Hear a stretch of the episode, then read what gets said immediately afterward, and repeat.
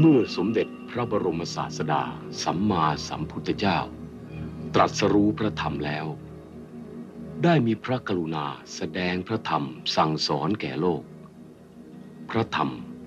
จึงเป็นมหาสมบัติอันเลิศล้ำที่พระพุทธองค์ทรงประทานแก่โลก เป็นสมบัติสำหรับประดับใจให้งดงามบำรุงใจให้วัฒนาทำให้มนุษย์ เป็นมนุษย์ที่สมบูรณ์ ให้เป็นกัลยาณชน ผู้เจริญ ผู้ประเสริฐ ผู้รู้ ผู้ตื่น ผู้เบิกบาน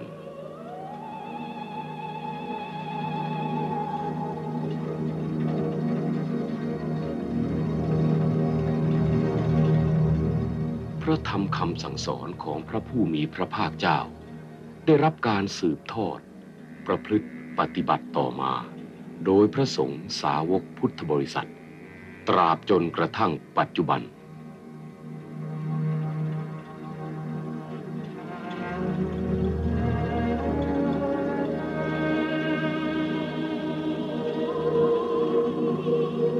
แผ่นดินสยามดินแดนแห่งผ้ากาสาวพัดมีภิกษุสงฆ์ผู้ปฏิบัติดี ปฏิบัติชอบ ปฏิบัติตรง เป็นที่เลื่อมใสของพุทธศาสนิกชนเป็นจำนวนมาก หนึ่งในจำนวนนี้ มีพระเถระฝ่ายวิปัสสนาอารัญยวาสี ที่มีจริยานุวัตหนักแน่น มั่นคงในธรรมปฏิบัติอีกท่านหนึ่ง คือ หลวงปู่ขาวอนาลโย แห่งวัดถ้ำกลองเพนหลวงปู่ขาวอนาลโย นามเดิมของท่านชื่อขาว โครัธา เกิดเมื่อวันอาทิตย์ที่ 28 ธันวาคม พุทธศักราช 2431 ที่บ้านบ่อชเนง ตำบลหนองแก้ว อำเภออำนาจเจริญ จังหวัดอุบลราชธานี ท่านได้อุปสมบทณวัดโพสีที่บ้านเกิด เมื่อปีพุทธศักราช 2462 และอยู่จำพรรษาเพื่อศึกษาหลักพระธรรมวินัยอยู่หกพรรษา ในเวลาที่อยู่ในวัดนั้น ท่านสังเกตดูครูอาจารย์และเพื่อนภิกษุสามเณรด้วยกัน ประพฤติปฏิบัติพระธรรมวินัย ไม่เป็นที่จับใจ ไม่สมเจตนาที่ออกบวชเพื่อมรรคเพื่อผลด้วยความบริสุทธิ์ใจที่ตั้งไว้ เมื่อคิดอ่านทบทวนเกี่ยวกับการอยู่และการออกปฏิบัติธรรม จนเป็นที่แน่ใจแล้ว จึงกราบลาอุปชาอาจารย์ ออกเดินทุดง มุ่งหาครูอาจารย์ปฏิบัติธรรมบำเพ็ญความเพียร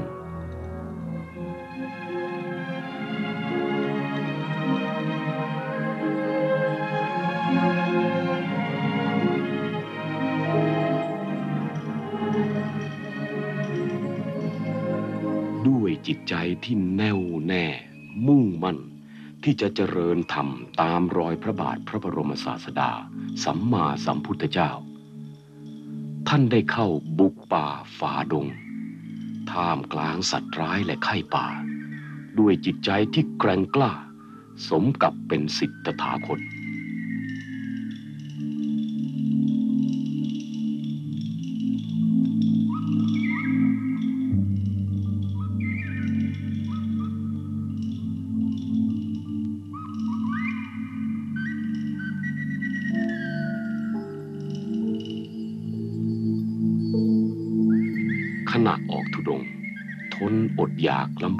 อยู่นั้น ก็ได้ทราบข่าวว่า หลวงปู่มั่นภูริทัตตะมหาเถระ พระบุพาจารย์ทางวิปัสสนากรรมฐาน ท่านจำพรรษาอยู่ที่อำเภอท่าบ่อ จังหวัดหนองคาย ด้วยความเลื่อมใสศรัทธาในพระบุพาจารย์ หลวงปู่ขาว ท่านจึงมุมานะ เดินทางไปถึงพระธาตุพนม ลุถึงอุดร หนองคาย พื่อตามหาพระอาจารย์มั่น จนได้พบตามที่ตั้งใจ เ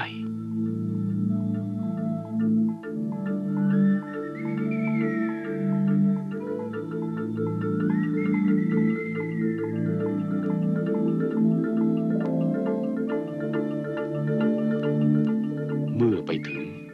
ได้ฝึกอบรมอยู่กับพระอาจารย์มั่นได้ระยะหนึ่ง พระอาจารย์มั่น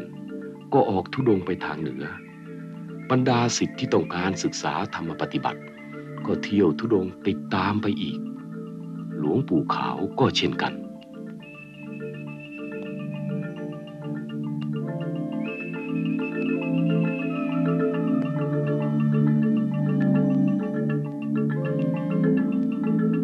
การกระทำเช่นนี้ เป็นอุบายธรรมให้บรรดาสิทธิ์มีความมานะอดทน ในการบำเพ็ญความเพียร หลวงปู่ขาว ได้มีโอกาสศึกษาข้ออัดข้อธรรมจากพระอาจารย์มั่น และนำมาปฏิบัติเจริญขึ้นโดยลำดับ ทั้งด้านสมาธิและด้านปัญญา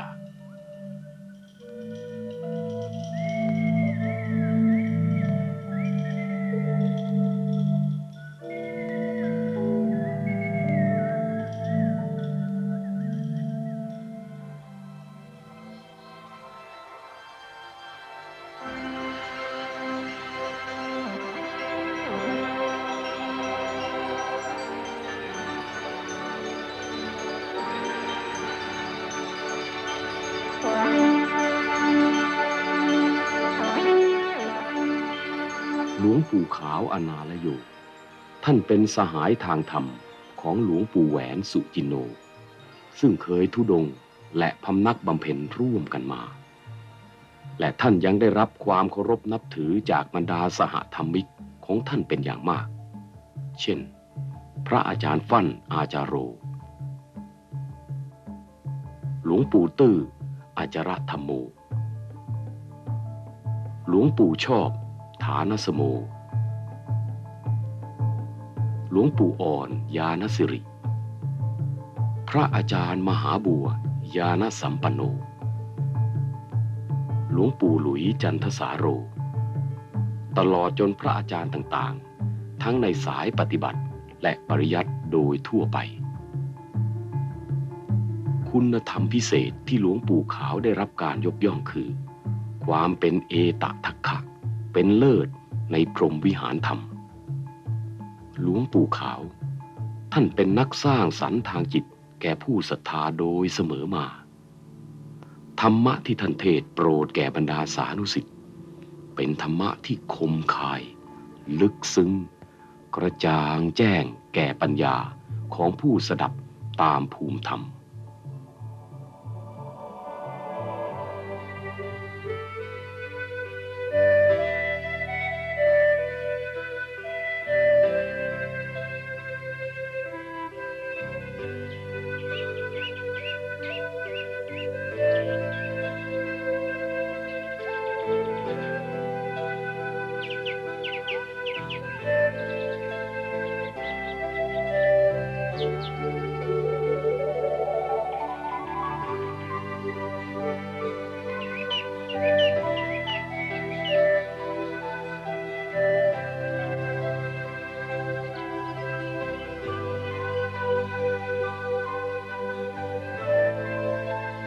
ในทางถาวรวัตถุ ท่านเป็นผู้เริ่มก่อตั้งสถานปฏิบัติธรรม อันสงบร่มรื่นท่ามกลางธรรมชาติ ป่าเขาลำธารโขดหิน และถ้ำอันงามวิจิตรจนปัจจุบันนี้เป็นศาสนสถานสำหรับปฏิบัติธรรมของพระภิกษุสามเณรอุบาสกและอุบาสิกา สถานที่นี้คือ วัดถ้ำกลองเพน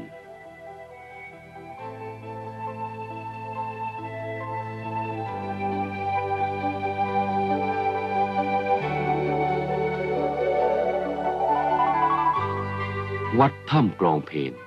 เป็นวัดป่า หรือที่เรียกว่าอารัญญวาสี ตั้งอยู่ที่อำเภอหนองบัวลำพู ห่างจากตัวจังหวัดอุดรธานี 33 กิโลเมตร วัดถ้ำกลองเพนมีอนาบริเวณกว้างขวางถึงพันกว่าไร่ รักษาสภาพธรรมชาติไว้เป็นอย่างดี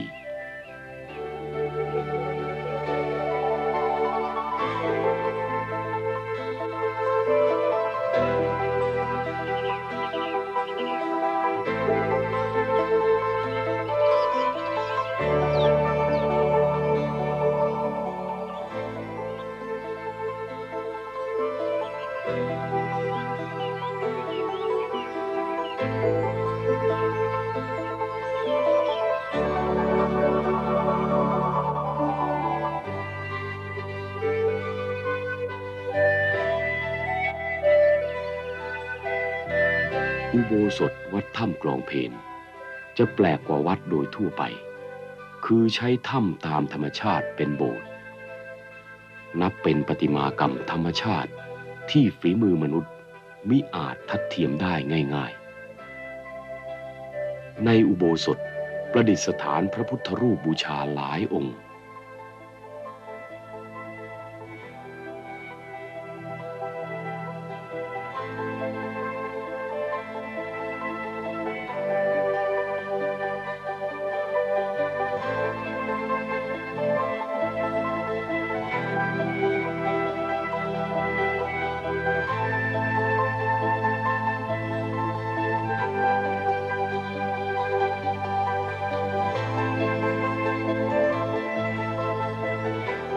นอกจากนี้ยังมีพระพุทธรูปประดิษฐานเรียงราย และดูขลังทรงพลังแห่งความศักดิ์สิทธิ์ นับเป็นสิริมงคล แก่ผู้ได้มีโอกาสสักการะบูชาเป็นอย่างยิ่ง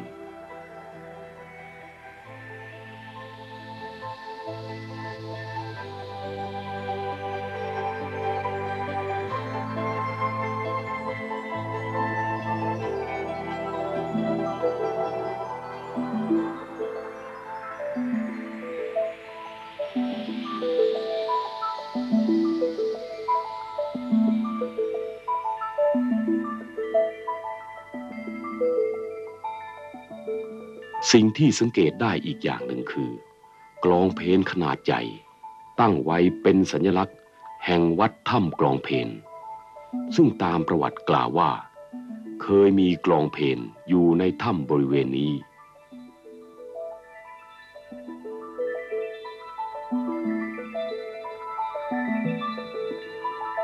ภายในวัดถ้ำกลองเพนจะมีก้อนหินขนาดใหญ่รูปร่างต่างๆกัน บางก้อนเหมือนปราสาทเทวดา บางก้อนเหมือนพญาหงจะบินสู่เวหา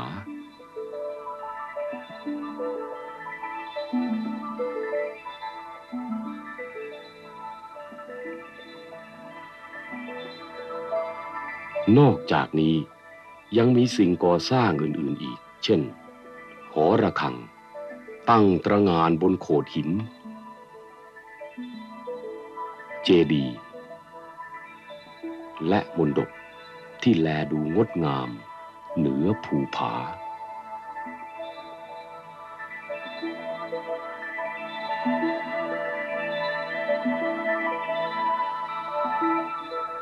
ตลอดระยะเวลาที่หลวงปู่ขาวพำนักอยู่ณวัดถ้ำกลองเพนแห่งนี้ ตั้งแต่ปีพุทธศักราช 2501 เป็นต้นมา บรรดาศิษยานุศิษย์และสาธุชน ได้เดินทางมานมัสการท่านมิขาดสาย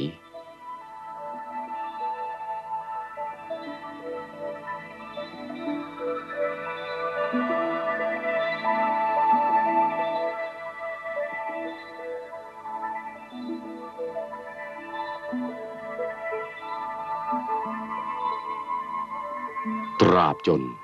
กระทั่งวันจันทร์ที่ 16 พฤษภาคม พุทธศักราช 2526 เวลา 5 นาฬิกา 45 นาที หลวงปู่ขาว ได้ละสังขารด้วยอาการสงบ ณ วัดถ้ำกลองเพน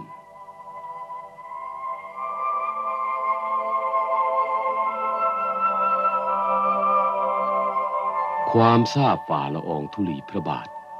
ได้ทรงพระกรุณาโปรดเกล้าโปรดกระหม่อม ให้สมเด็จพระเทพรัตนราชสุดาสยามบรมราชกุมารี เสด็จมาพระราชทานน้ำสงศพ และถวายผ้าไตรจีวร พระบาทสมเด็จพระเจ้าอยู่หัว ทรงพระกรุณาโปรดเกล้าโปรดกระหม่อมพระราชทานพระบรมราชานุเคราะห์ในการศพโดยตลอด และพระราชทานโกดโถฉัดเบญจาตั้งประดับ วันที่ 22 สิงหาคม พุทธศักราช 2526 ซึ่งเป็นวันมรณภาพครบ 100 วัน สมเด็จพระนางเจ้าพระบรมราชินีนาถ สมเด็จพระบรมโอรสาธิราชสยามกุฎราชกุมาร สมเด็จพระเทพรัตนราชสุดาสยามบรมราชกุมารี เสด็จพระราชดำเนิน บำเพ็ญกุศล ณ ศาลาอนาลโย ในวันพระราชทานเพลิงศพเสาร์ที่ 11 กุมภาพันธ์ พุทธศักราช 2527 พระบาทสมเด็จพระเจ้าอยู่หัว สมเด็จพระนางเจ้าพระบรมราชินีนาถ สมเด็จพระบรมโอรสาธิราชสยามกุฎราชกุมาร และสมเด็จพระเทพรัตนราชสุดาสยามบรมราชกุมารี เสด็จพระราชทานเพลิงศพ หลวงปู่ขาวอนาลโย ณ เมนวัดถ้ำกลองเพน ท่ามกลางคณะสงฆ์และพุทธศาสนิกชนจากทั่วสารทิศเรือนแสน ที่ลังไหลมาสการะ และร่วมพิธีพระราชทานเพลิงศพมากเป็นประวัติการณ์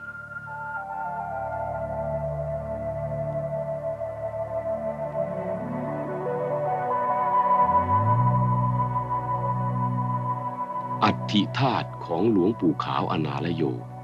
ได้นำมาประดิษฐานในบุษบก เพื่อให้สิทธิานุสิทธิ์และสาธุชน ได้กราบไหว้สการะบูชา น้อมระลึกถึงคุณธรรมสัมมาปฏิบัติของท่าน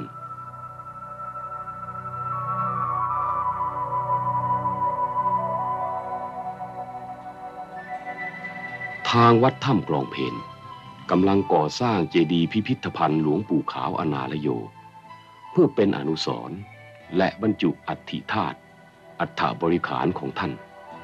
ท่านที่มีจิตศรัทธายังคงสามารถร่วมกุศลครั้งนี้ได้ ด้วยการบริจาคสมทบทุน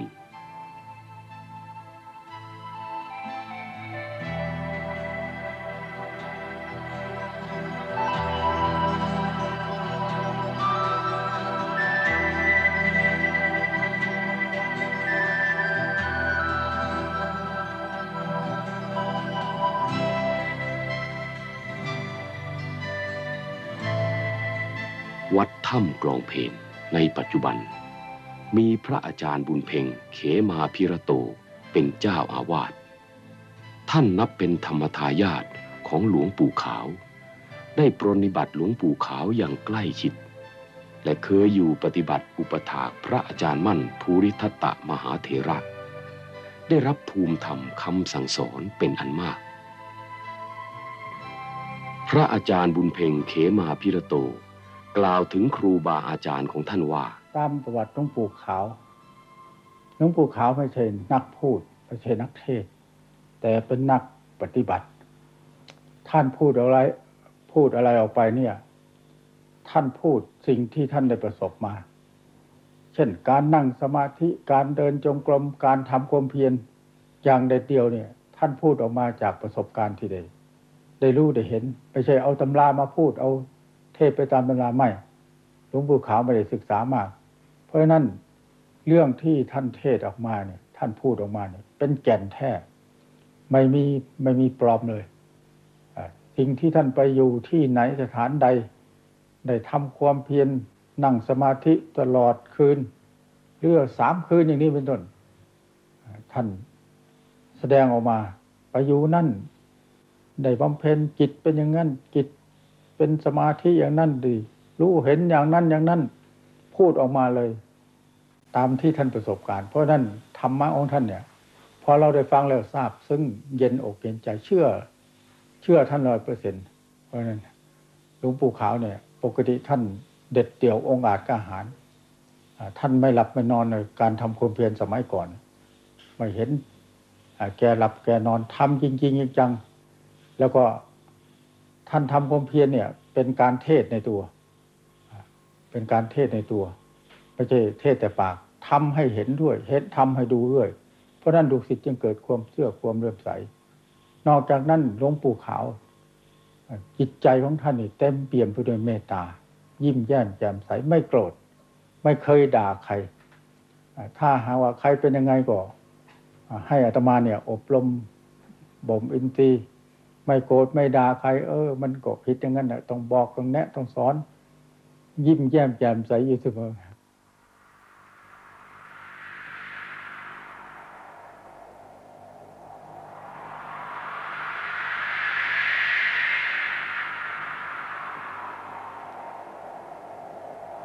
สมเด็จพระอริยวงศาคตยาน สมเด็จพระสังฆราชองค์ปัจจุบัน ทรงกล่าวถึงหลวงปู่ขาวอนาลโยว่า เป็นพระเถระฝ่ายวิปัสนาธุระอรัญญวาสี มีจริยานุวัตหนักแน่นมั่นคงในธรรมปฏิบัติ ที่ปรากฏแก่สิทธิานุสิทธิผู้เคารพนับถืออย่างสนิทใจว่า ท่านเป็นผู้เห็นธรรมอย่างแท้จริง เพราะมีกายวาจาใจสงบระงับ อยู่ในทำนองคลองธรรมเป็นปกติวิสัย ไม่แสดงอาการหวั่นไหว เพราะประสบอารมณ์น่าปรารถนา หรือไม่น่าปรารถนาที่ผ่านมากระทบ คงดำรงมั่นตามหลักธรรม มีสติสัมปชัญญะอย่างสมบูรณ์ มีความเห็น รู้แจ้ง เห็นจริง ตรงตามความเป็นจริง ปล่อยให้อารมณ์ทั้งสองฝ่าย ผ่านไปตามธรรมดา ไม่มีการยึดถือ ดังหยาดน้ำตกลงในใบบัว ย่อมกรอกกลิ้งตกไป ไม่ซึมซาบ ติดใบบัวฉันนั้น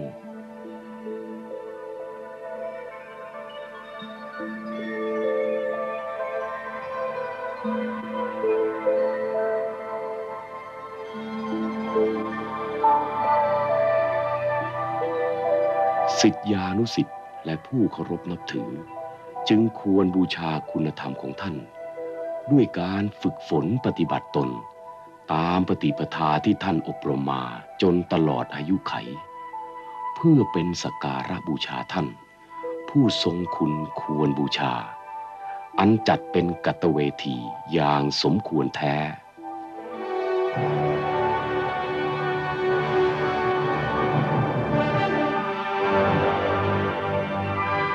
ธรรมโอวาทของหลวงปู่ขาวอนาลโย จงตัดเล็บมือที่ยาว จงล้างมือให้ขาวสะอาด จงปราศจากบาปกรรม จงทำใจให้ขาวบริสุทธิ์